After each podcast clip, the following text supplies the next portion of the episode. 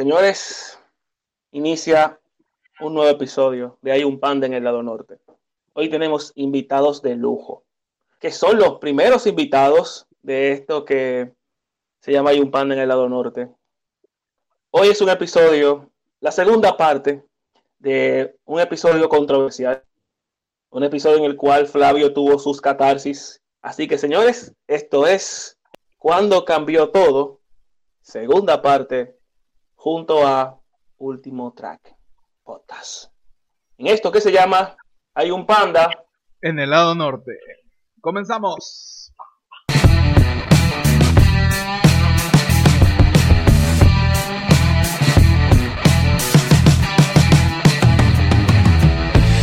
Para Flavio y para mí es un honor a estos invitados, como dije al inicio, nuestros primeros invitados.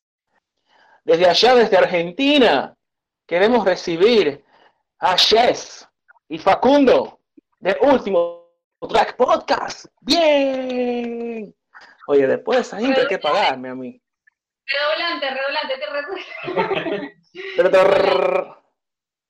Hola a todos, ¿cómo están? Gracias por este recibimiento. Me siento ah, chaleco inflado. están inflando mucho. Realmente es un privilegio para nosotros participar eh, en este podcast con ustedes ser los primeros, así que gracias, gracias por el reconocimiento, de verdad, muchas gracias, lo apreciamos mucho. Y realmente esto que nos rompe la cabeza, que es eh, hace un año atrás cuando arrancamos nosotros con nuestro humilde programa, es pensar que un año después íbamos a estar tres naciones diferentes compartiendo un espacio, hablando de temas comunes y sobre todo tratando de sembrar una buena semilla en la gente que uno nunca sabe hasta dónde puede llegar esto. En un año llegó a esto, hasta dónde puede llegar. Veremos hasta dónde llega. Un placer, chicos, que nos hayan elegido y acompañarlos hoy. Esperamos que sea de bendición este encuentro. Lo será, sin duda. No, nosotros estamos más que felices de contar con ustedes. Particularmente, ¿Ah? yo a mí, a mí me resulta un poco raro, la gente me dice, vos tenés acento, y para, para uno, uno no tiene acento, es el, el otro, la otra nacionalidad la que la tiene. Pero no, no tiene acento. Pero no es el único que no tiene acento.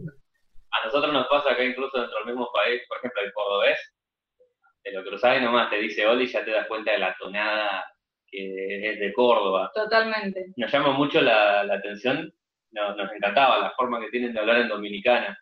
Es como que, no sé, no sé cómo hacen para enojarse, porque es como que siempre todo lo que te lo dicen, te lo dicen de una forma muy cariñosa. Son tan correctos y uno dice, ¿por qué? Bueno, los argentinos nos caracterizamos un poquito por el carácter, hay que, hay que cuidarse un poco. sí, placidez. No, pero los dominicanos son... No, déjeme decirles algo, es que español convencional está el español dominicano. Algo que me interesa mucho, que siempre hablamos, es cómo está pegando el idioma inclusivo por aquellos pagos peruanos y dominicanos. ¿Cómo fue, Flavio? Yo, me burlo de todo, hermano. Los que me conocen saben que soy demasiado burlón, hasta con la fe, hasta con mi propia fe, soy muy burlón. Pero no en el sentido de una burla mala, sino es que, justo como escuchaba un comediante, ¿no? Una cosa es que yo haga bromas de algo y me burle de ciertas cosas, y otra cosa es que, que busque ofenderlos o busque, busque este, faltarles al respeto, sino simplemente trato de encontrar ese grado de humor en toda la frialdad y seriedad de muchos temas eh, para no, no hacer, no me gustan las cosas demasiado formales, por el hecho de que siento que llegan a hostigar y creo que también es bastante por el hecho de las generaciones a las cuales yo me dirijo me dirijo a jóvenes, me dirijo a adolescentes, me dirijo a pubers, y o sea, y a ellos yo no les quiero mostrar una vida aburrida de que el adulto, el mayor de edad se pelea, se pelea, se pelea, se pelea, Boca contra River, asado mexicano contra asado argentino, contra asado uruguayo, contra asado dominicano, y ceviche es mejor porque es de Perú, y cosas así. Eh, entonces, entonces, o sea, voy, voy más que todo por esa, por esa línea, ¿no? Pero me burlo de inclusive toda la razón, pero acá entre nosotros el asado argentino es mejor, ¿eh? así nomás. Estamos buscando pelea. Después, si vamos a hablar de ceviche, Perú, no, me saco el sombrero, pero en asado ganamos acá. No, hay que reconocerlo. Hay que, No, Flavio, espérate. Ellos tienen aquellos, aquellos restaurantes que se llaman asaderos los argentinos. O sea, por algo es que los argentinos, lo que argentino y asado es como un matrimonio. O sea, como que tú no lo puedes separar. Es verdad. Es que acá eh, pasa algo muy interesante, eh, yo todavía no tengo esa capacidad, pero con cualquier cosa que pueda hacerse fuego, se hace un asado. Y cualquier cosa que camina sobre el campo, se puede asar. Y es increíble porque sale rico. Y mientras más campestre, más rico. Ah, es como la pachamanca. Es como la pachamanca. No sé si ustedes habrán probado pachamanca. Pachamanca es un plato, una comida de la zona sierra del Perú que se hace en un hueco de tierra, literalmente es un, abren un hueco de por lo menos metro y medio de tierra y ponen piedras calientes, pero piedra como si tan caliente que está blanca y ahí ponen todo, todo, todo, o sea, todo lo que todo lo que camine y sea animal va a entrar ahí, literalmente, ahí todo es comible en eso. Sí, eh, con aderezos y todo lo que es producto de campo. Y ya, pues por eso, o sea, me hablas de que todo lo que sea animal o todo lo que esté en el campo se puede meter, igualito en la pachamama, hermano. Qué rico. Solo que ahí no, no es leña, sino es piedra.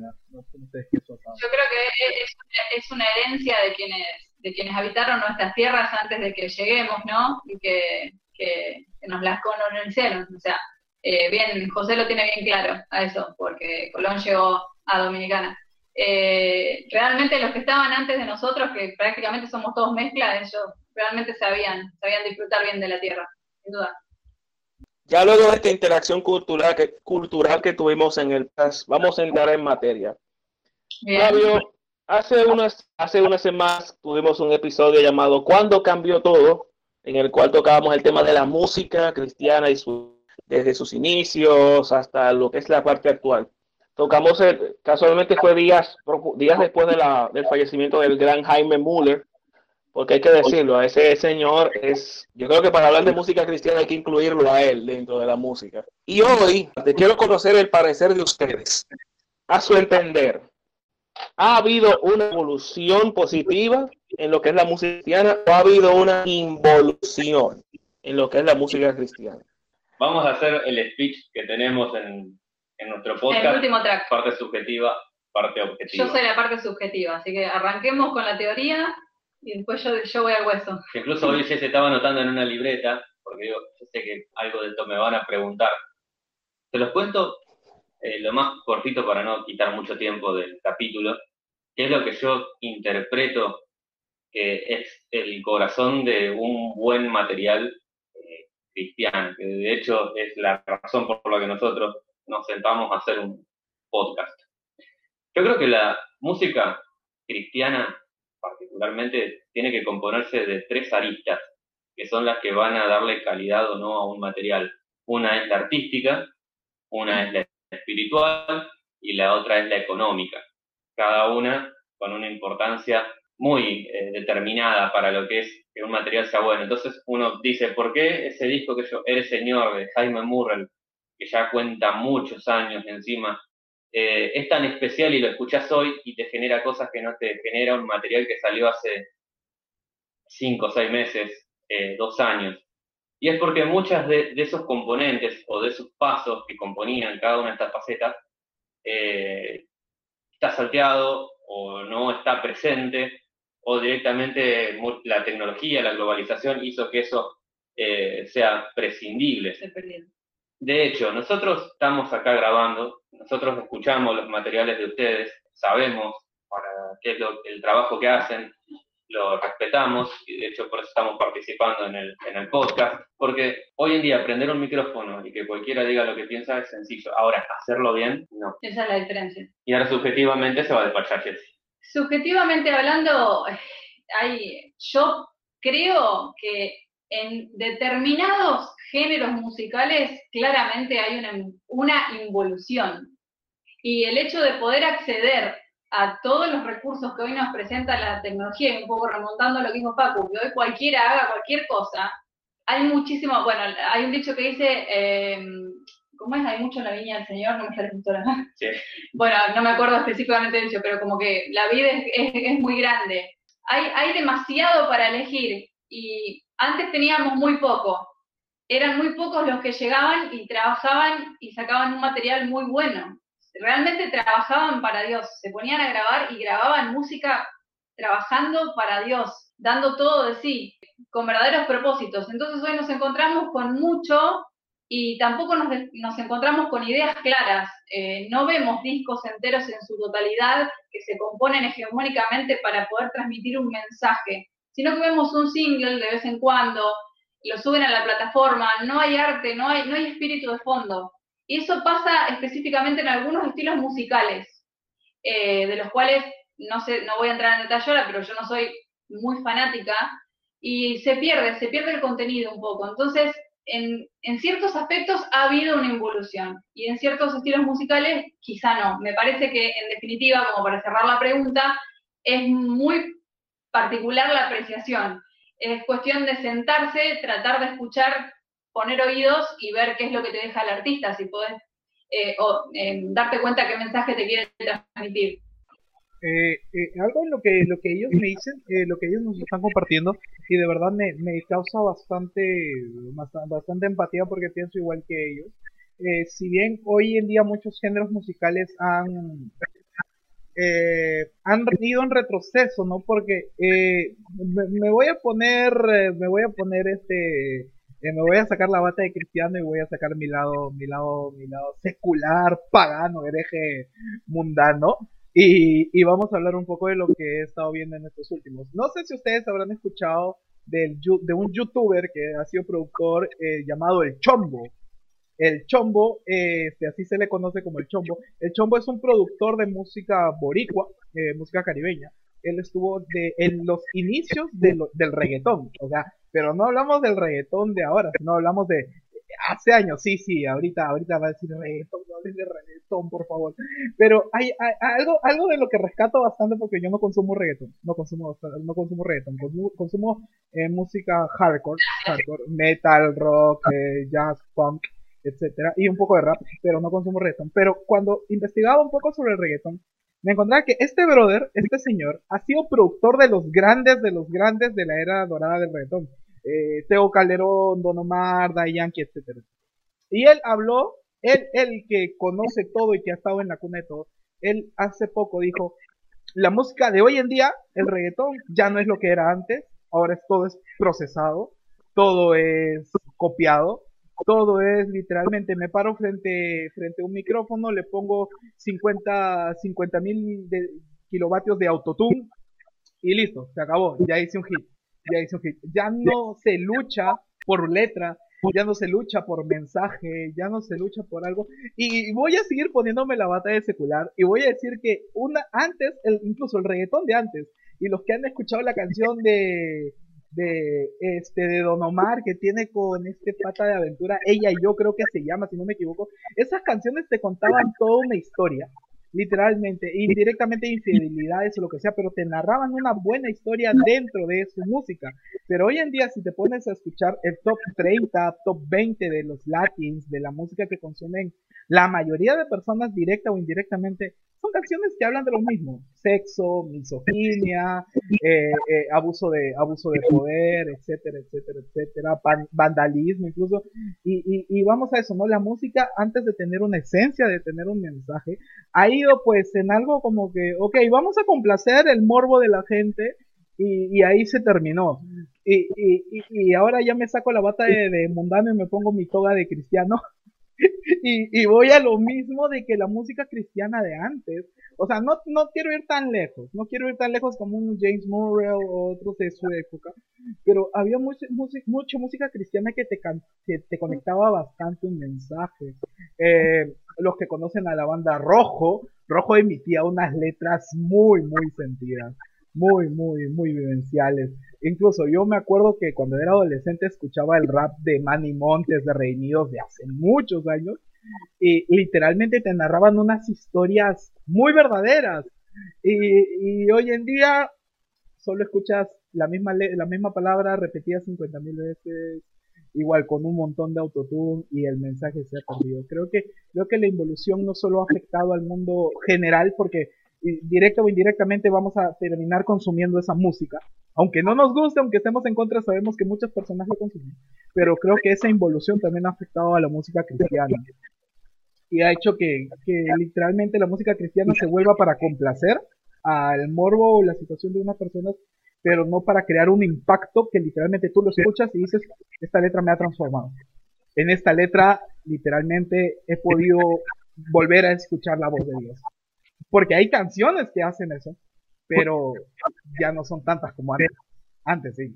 Es que eh, un poco tiene que ver esta evolución que vos mencionás, específicamente en esos estilos, en esos estilos que vos mencionás, lo que es el rap, el hip hop, el reggaeton, son estilos musicales que están creados específicamente para llegar a determinado tipo de edad en un determinado y generar un determinado sentimiento. No es música que te que sea eh, hecha para reflexionar y para generar nada más que diversión. Entonces, es música que se acondiciona y que se utiliza en lugares determinados y por gente determinada.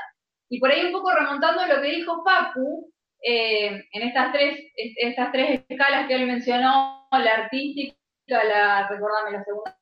Espiritual y la económica. La, artística, la espiritual y la económica, eh, vamos a encontrarnos con grandes artistas, grandes productoras que se sitúan o seguían específicamente en la tercera, en la tercera esfera que es la económica. Entonces, cuando vos te olvidás de lo espiritual, te olvidás de lo que querés llegar, te olvidás incluso de ser artístico, porque estamos hablando de que eh, los estilos musicales se van degenerando y ya, por ejemplo, te voy a nombrar Vico C. Vico C, vos te encontrás con el disco en vivo Vico C, donde hay todos instrumentos tocando. Vos no escuchás nada hecho con ninguna consolita. Vos tenés a los cinco trompetistas, el saxo, tenés todo. Eso es música. A ese reggaeton te lo respeto. Entonces, perdemos la esencia, perdemos el espíritu, perdemos lo que queremos decir y nos guiamos solo por lo económico y el resultado es que perdemos contenido y que ya la música no vale lo que valía antes y nos encontramos con 2021 y la generación, no sé, de chicos de 19, 18, 20 años que escuchan música de los 80, de los 70, de los 90 porque descubren más contenido musical en el pasado que en hoy. Descubren eh, propuestas musicales, se van a cualquier banda, ¿no? Podemos hablar de cristianos o seculares, porque en definitiva hoy eh, es muy difícil, vamos a hablar de los jóvenes. Nosotros los cuatro estamos en los 30, pero el objetivo siempre es salir a la calle y rescatar al joven. El joven hoy no sé cuántas propuestas musicales tiene enteras, son todos singles, las bandas se van cansando, sacan singles.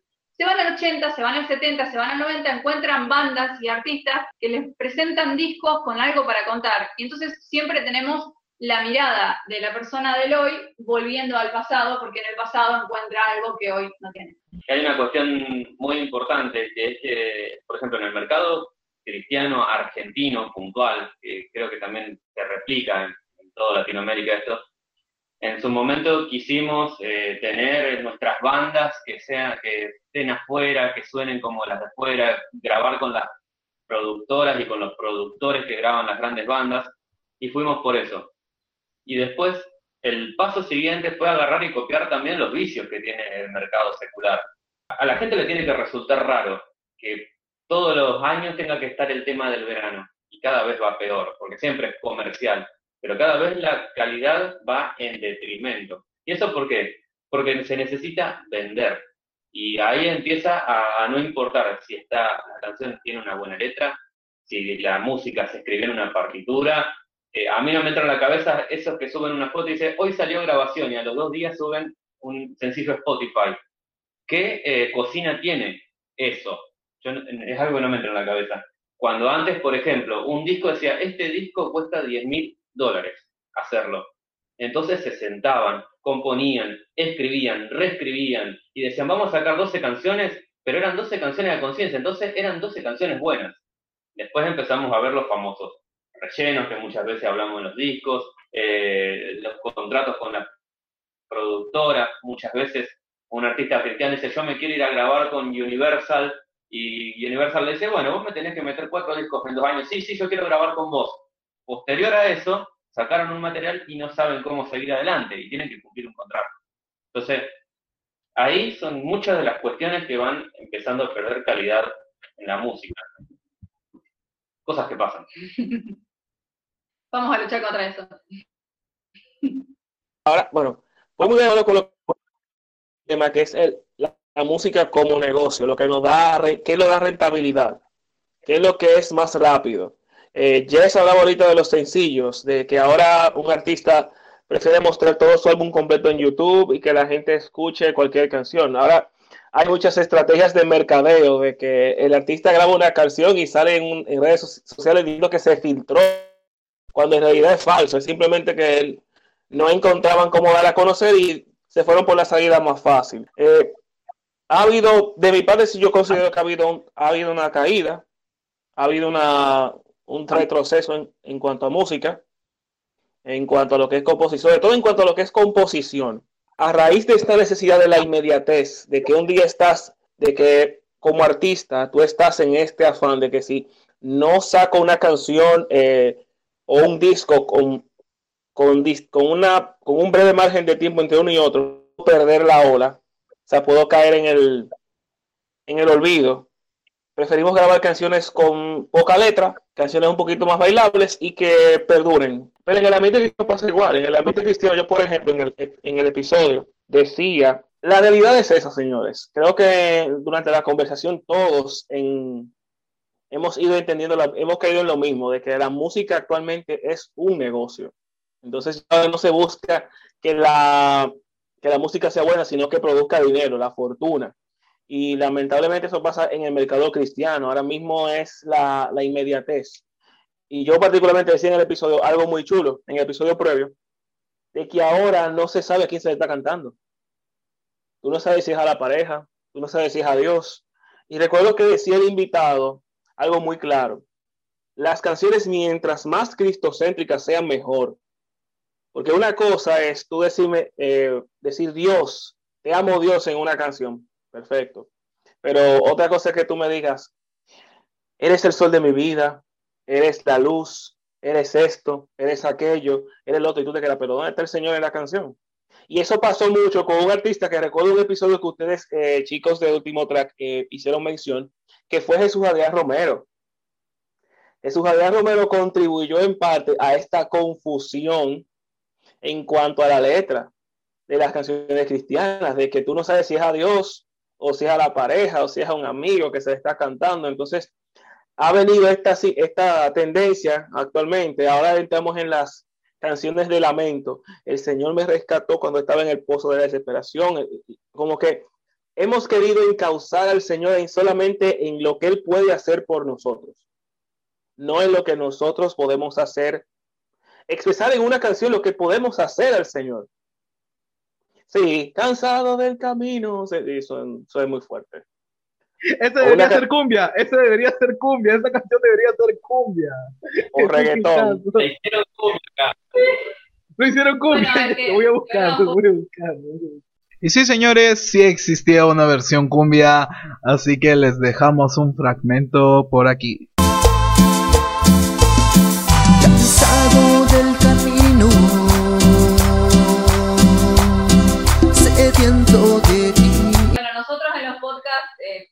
eh, siempre, si bien el podcast que hacemos es, el análisis específico artístico de un disco en sí, siempre hay ahí eh, una tocadita de oído para diferentes artistas y recurrimos mucho a Romero porque eh, es muy controversial lo que ha pasado con, con Jesús Adrián. El aire de tu casa cuando salió, si bien él ya venía en una meseta, veníamos crecimiento y un cambio artístico desde Te daré lo mejor y después posteriormente con el Amplade, eh, cuando salió el aire de tu casa em, fue muy bien recibido, realmente fue un soplo de aire fresco, valga la redundancia, porque se estaba necesitando algo así. Porque si vos no, no generás contenido cristiano determinado respecto a determinado estilo musical, la gente va a ir a escuchar afuera, que es lo que está por ahí nosotros vamos a recurrir mucho a hablar de los jóvenes porque es lo que más nos interesa. Eh, cuando vos te perdés de joven, después venís cansado de adulto y eso es un problema. Está bueno rescatar al joven eh, antes de que, se equivoque en el camino. Eh, yo creo que, que, nosotros, perdón, haciendo extensivo Facu a mí, Facu y yo y lo que pensamos en el último track, Jesús Adrián le abrió el camino y allanó un poco las huellas para que mucha gente se cuelgue de su manera de hacer ese trabajo. Eh, él abrió un poco los ojos, ¿no? ¿Estás de acuerdo con lo que digo? Eh, hacía falta. Lo que pasa es que después él recurrió una y otra y otra vez, y en algún punto, con, con sus deseos de intentar hacer poesía lo mejor posible, se desvió del camino.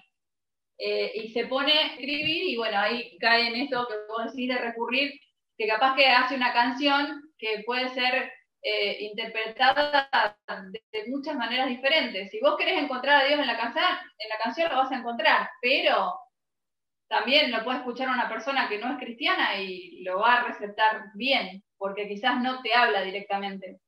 Eh, se desvirtuó un poquito en el camino.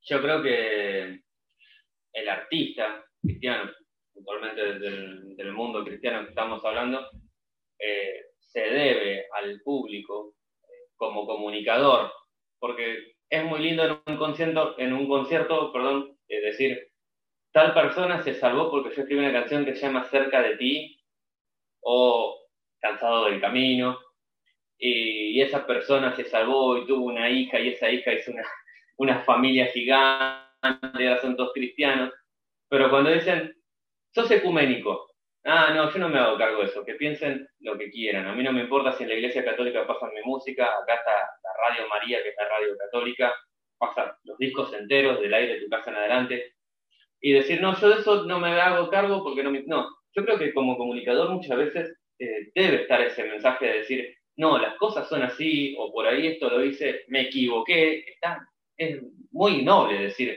esto no salió como yo pensaba, acá hicimos, tomamos una mala decisión, este disco, qué sé yo, Rescate tiene un disco, El pelo en la leche, que fue una bisagra en su carrera, los fanáticos lo amamos, pero en su momento tuvo una mala recepción, y siempre dicen Chister Leader, ese, ese disco no lo queremos porque casi nos dejó fuera de combate. Y hay nobleza en decir, eh, nosotros como banda eh, tomamos una decisión que casi nos deja afuera de nuestra carrera. Es humano. Es humano. Exacto, y, siendo humano vos demostrás tu humildad y que estás aprendiendo todo el tiempo de tus errores y que podés cambiar y que te reinventás.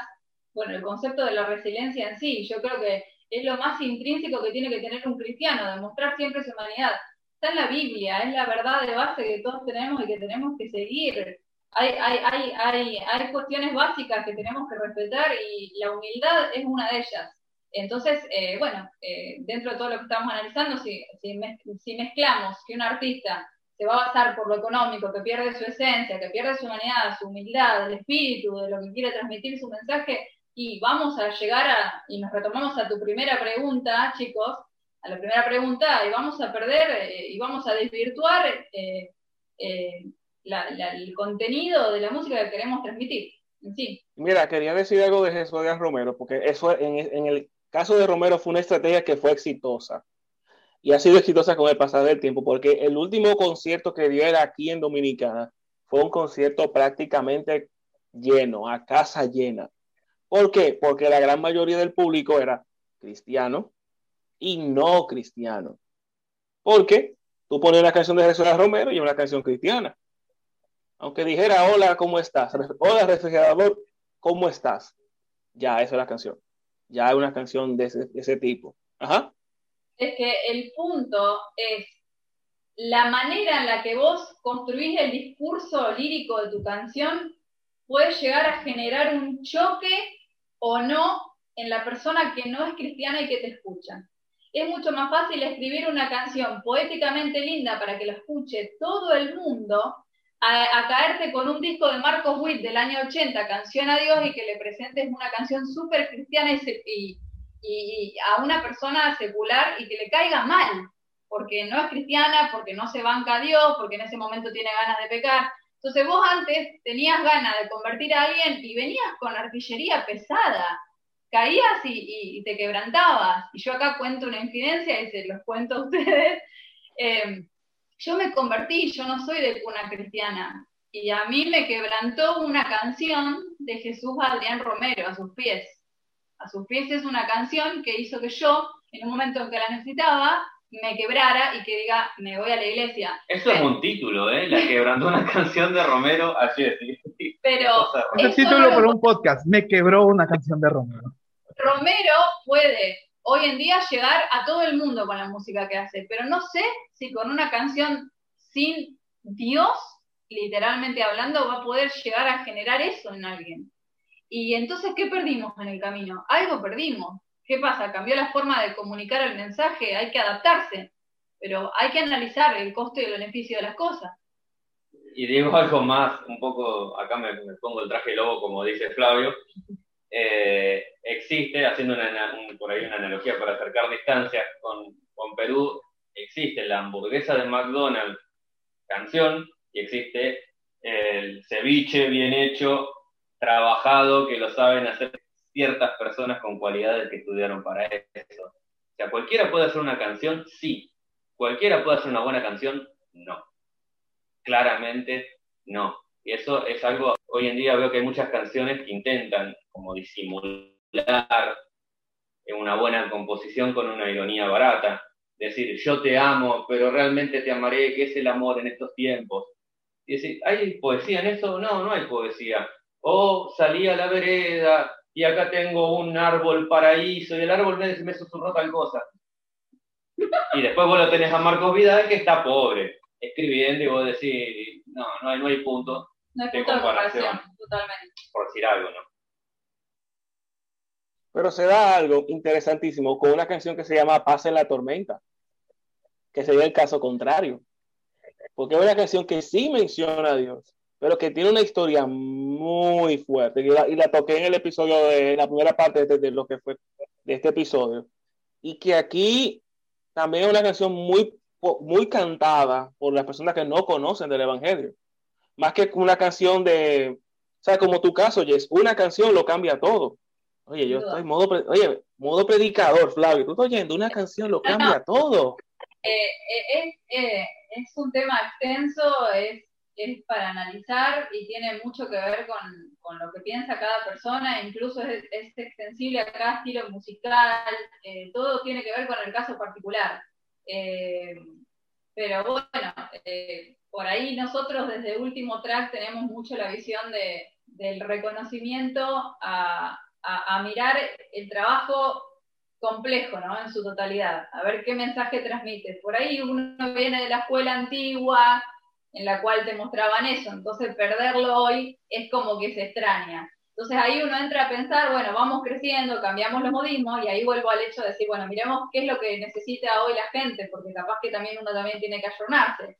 Es un análisis complejo y requiere el trabajo de cada día del que le gusta la música, del que aporta a la música desde lo que sea, desde el periodismo, desde el análisis, desde realmente hacerla, producirla. Es complejo. Eh, a mí me pasa que tengo con un amigo, que muchas veces hablamos de música, y él me dice, ah, no, vos sos como el abuelo Simpson que dice que todo, todo lo bueno era lo viejo y que lo nuevo no. Y yo le digo algo de lo que mencionamos en el piloto de último track, cuando no sabíamos qué es lo que iba a pasar con, el podcast, de decir, eh, yo te puedo aceptar que una canción vieja o nueva o del año que sea es buena si la llevas y ves la receta con la que está hecha. Cómo está la composición, cómo se plasma en la partitura, cómo está grabado. No importa que el sonido alabable, por ejemplo, es un disco que tiene eh, mucha música, hecho con una banda reducida, pero que tiene errores de grabación, pero no pasa por ahí el tema, pasa por otro lado. Eh, y canciones sencillas que por ahí uno dice, no, toda la música electrónica es mala. No, hay música electrónica que está, bien hecha. Hay letras sencillas que, que tienen una vuelta eh, de rosca. Como por ejemplo, una vuelta también hablaba con este amigo, eh, Tú me haces tan feliz de Marcos Witt, un disco que ya salió hace varios años, dice, uy, pero qué letra chata, cayó en decir aleluya, aleluya, aleluya, siempre en el estribillo. Digo, no, pero hay una magia ahí porque el disco se llama Alegría, es el hilo conductor, y Aleluya, uno de los sinónimos que tiene, es alegría. Entonces, hay una, una, mente que ha pensado en cómo resolvemos este estribillo, no en decir, bueno, Marco Juez después abusó de eso, ¿no? De, copiar y pegar en varias estrofas la, la misma frase, pero eh, no pasa por todo Z con la que está hecha la canción y vas a tener, nadie te va a poder decir es bueno o mala porque me parece siendo subjetivo, te vas a dar cuenta solo. Mire, analizando bastante esto, creo que como ya lo comenté, incluso como la, pues así como en clásico Jesús San Romero, Marcos Witt y otros, pero los más referentes del abuso de ciertas cosas o de ciertas formas de enviar un mensaje han sido ellos, porque hay que ser honestos, los, los que más han impactado a un mundo o a un público no cristiano evangélico, llamémoslo así, han sido ellos dos porque acá hay una radio llamada Ritmo Romántica, que como su nombre mismo lo dice, es música romántica, 100% romántica, y ahí tú escuchabas a las 5 o 6 de la tarde Marcos Witt, Jesús Evan Romero, que un, un, señor llamaba pidiendo una canción de Jesús Evan Romero para dedicarle a su esposa y la radio lo pasaba. O sea, en ese sentido creo que no solo aplica tanto con la música clásica. Eh, varias personas con las cuales yo tengo en el público, en mi público y con las que converso, son chicos que escuchan música de hip hop, música rap, música rock, música metal. Escuchando eso, esos, esos estilos de música, yo les digo, mira, lo, lo, que, lo que te puedo hablar de otros te lo voy a ejemplificar más rápido. Eh, eh, si tú comparas a un Redimidos del 2005, 2007, 2008, 2009, Redimidos era lo máximo. Redimidos era el, el referente de la música urbana porque, porque sus letras, sus letras te, te, te hacían la vivencia. Eh, yo, yo, vivo en una zona, en un distrito de, de, la capital llamado La Victoria. No es un distrito ni tan peligroso, pero tampoco tan cómodo en el sentido económico. Somos el intermedio, mejor dicho pero varios de mis amigos eran personas, eran chicos que vivían de zonas un poco más peligrosas y económicamente un poco de, factibles. Entonces era como que, ok, en, en, en, nuestra vida de niños hemos vivido calle, pandillaje, drogas, etcétera, y el redimido de esa época nos hablaba todo eso. El redimido del 2010, del 2012, seguía hablándote de eso, de esos temas, de esos temas de que las pandillas, las drogas, pero Dios es el que te, Jesús te salva, te perdona, te libra de los males. Y era, ok, es, es, este es un verdadero mensaje que podemos llevarle a nuestros vecinos, a nuestros amigos del colegio, etcétera. Pero, pero luego te topas, pasan los años y te topas con, Asinanona, que para mí Asinanona es, es, basura, no, no sirve, no, no es música. Lo siento si eres fan de Redimidos, pero voy a sacarlo. Soy cristiano y no me gusta el Redimidos de ahora. Yo, yo soy honesto. El Redimidos no me, no me gusta porque se ha hecho, se, es, es, o sea, es, es, tan, es, o sea, no, no, no, no encuentro una diferencia entre la música de Redimidos con la música secular en el sentido de lo procesado, de lo, ok, algo que se digiere rápido. Y yo, brother, estás peleando contra música que música xenófoba, música, música este, misógina. Los chicos de hoy en día de 12, 13, 14 años están cantando canciones de hacerle no sé qué a no sé quiénes. Y, luego te topas con la, la, la el, el, golpe o la respuesta a esa música que viene a ser este, redimidos y escuchas nona, nona, así nona, nona, nona, y te quedas Ok, un brother me está contando toda una fantasía sexual y tú me estás diciendo así, no, O sea, creo que como, o sea, sí es pegajoso, no, no te digo que no sea pegajoso, es pegajoso que te hace destomar un poquito el cuerpo. Pero fuera de eso, ¿qué, qué, qué, qué compites, no? ¿Qué, ¿Qué, llegas a mostrar o qué llegas a darle? ¿Qué, qué, qué como dice, como dijo Jess, ¿no? ¿Qué, qué, ¿Cuál es el golpe que, que contrarresta todo ello? Bueno, se fueron. Yo sabía que se habían ido. Yo sabía no, que se habían Yo quería hacer, traer a mención algo. Sumándole a eso que dijo Flavio, hay algo que yo quiero agregar que es el factor que estamos lidiando con una generación. No sé qué, y no sé qué, qué opinión le merezca esto. Bueno, me gustaría, me gustaría conocer su parecer.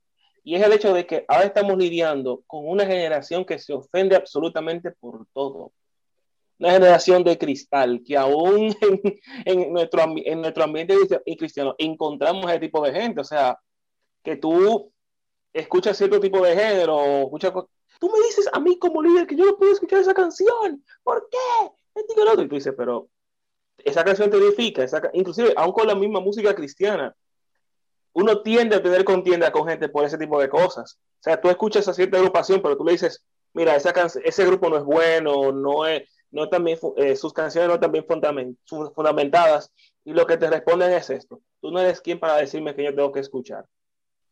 Mientras sea cristiano no hay ningún problema. Entonces, algo, que, algo que te quiero decir, algo que te quiero decir es que, y bueno, no sé cómo eh, lo que ellos podrían añadir, pero hay una respuesta que yo he dado cuando a mí me han dado ese tipo de comentarios, Y es, yo he encontrado más contenido cristocéntrico en una canción de rap, en una canción de rock y en una canción de metal cristiano a muchas alabanzas que se cantan en la iglesia.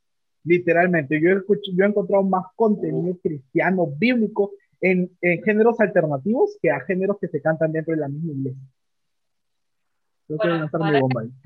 vamos, A, vamos a venir con lo técnico.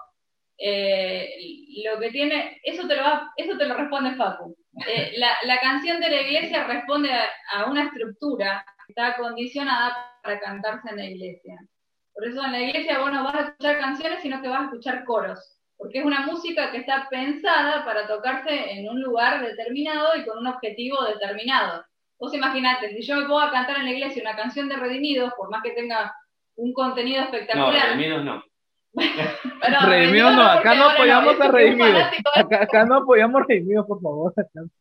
Buena abogada, voy a decir esto. El derecho de uno termina donde comienza el derecho del otro. O sea, hay que respetar la libertad de expresión y la libertad de elección de cada uno. El camino es individual, los gustos son individuales y el trato de lo que tengamos es individual de arriba para abajo, con Dios. Después, una vez que vos tenés tu, tu, tu tu, comunicación, tu testimonio y que estás alineado con Dios, lo haces extensivo para el costado y ves que mostrás. Pero yo no le puedo decir al otro, no te guste esto. Por ejemplo, Flavio, vos sos muy fanático, vos sos muy fanático de un estilo musical. Y yo no puedo decirte, mira, a mí no me llega tanto, yo soy más del palo del rock.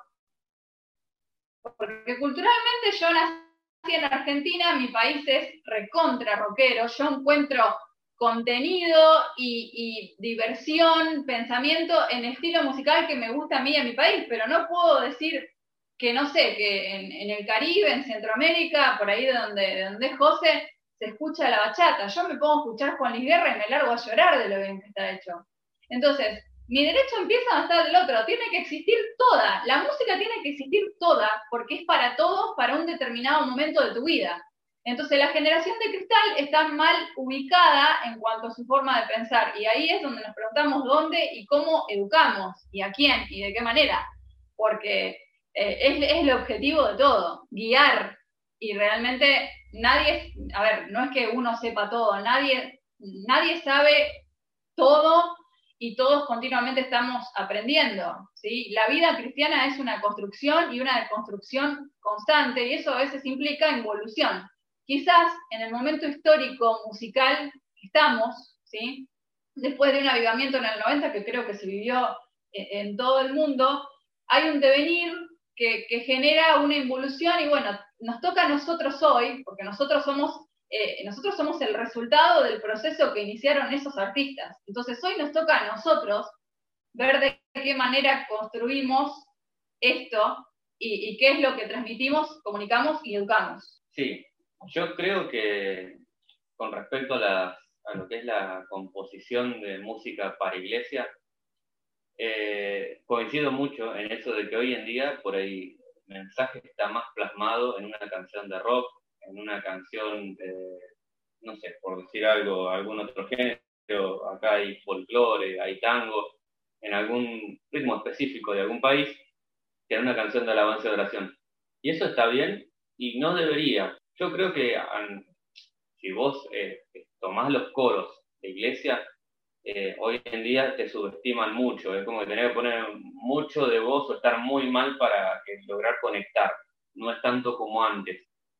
Creo, puntualmente, esto es algo subjetivo, creo que es mucho más difícil componer una buena canción de iglesia, donde en una estrofa de cuatro versos y en un estribillo de dos o tres versos tenés que eh, decir algo elocuente, bien armado y que a la persona cumpla esa función de quien está triste poder hacerlo llegar a Dios, el quien perdió un familiar pueda llegar a tener contacto con Dios, el quien no le pasa nada y está contento de la vida también pueda tener contacto con Dios, y quien escucha una canción de rescate, escucha una canción de Juan Luis Guerra porque se siente contento un día, porque otro día se siente rebelde, eh, es mucho más difícil el punto de vista de la composición de una alabanza, de una canción de alabanza y adoración.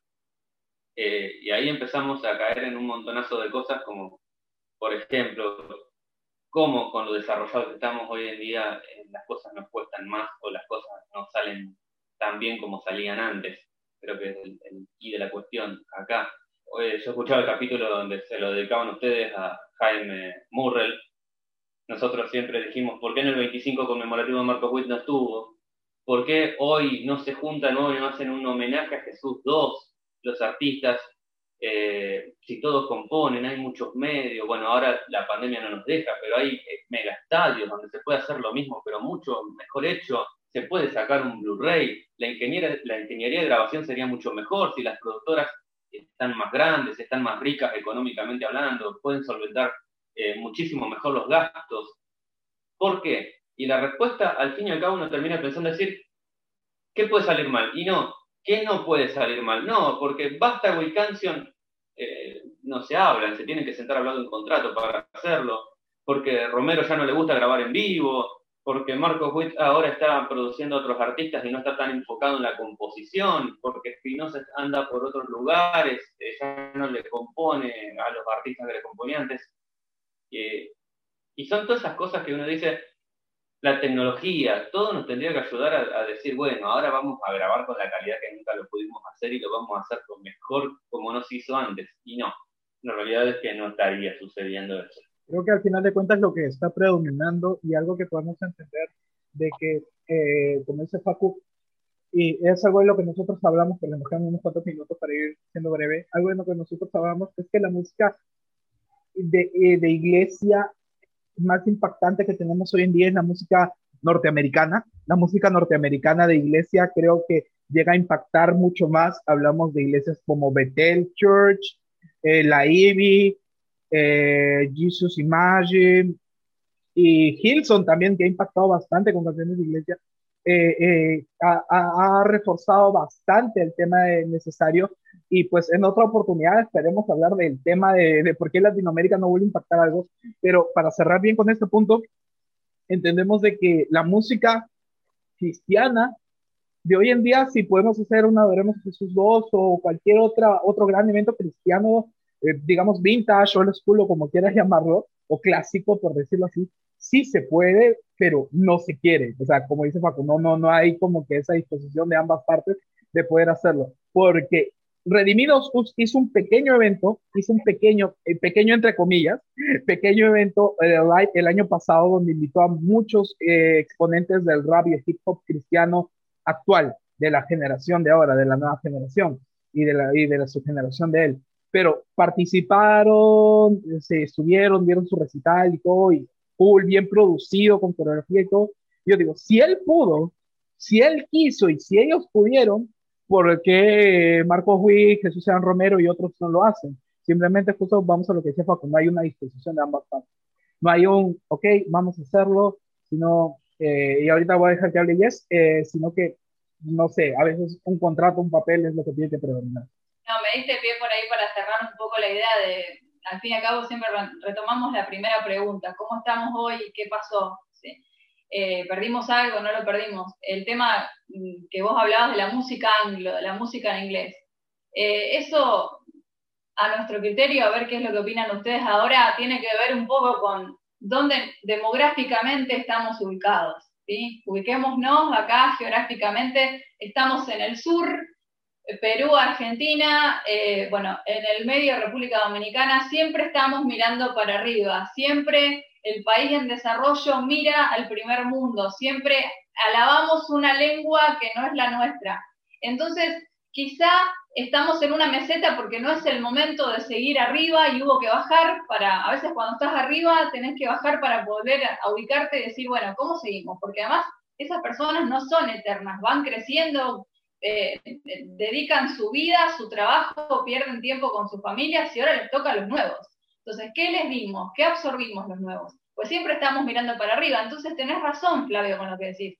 Capaz que viene Hilson y nos, nos revienta emocionalmente con una canción y de repente, no sé, eh, podemos encontrar una iglesia, nosotros vamos a nombrar una Argentina, tiene una iglesia muy importante que se llama Rey de Reyes, es la más importante, sacan discos, artistas y demás, y quizás ahora la gente está mirando eh, para arriba la música de las iglesias del norte, vamos a hacer mención del podcast de José, eh, porque nos interesa más ese, idioma. Eso es algo que tiene que ver mucho con un análisis cultural.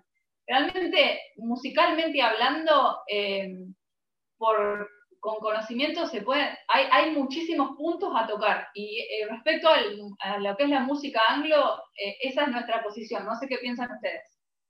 Yo consumo, bueno, en mi caso yo consumo mucha música anglo, pero específicamente no de, de iglesias per se.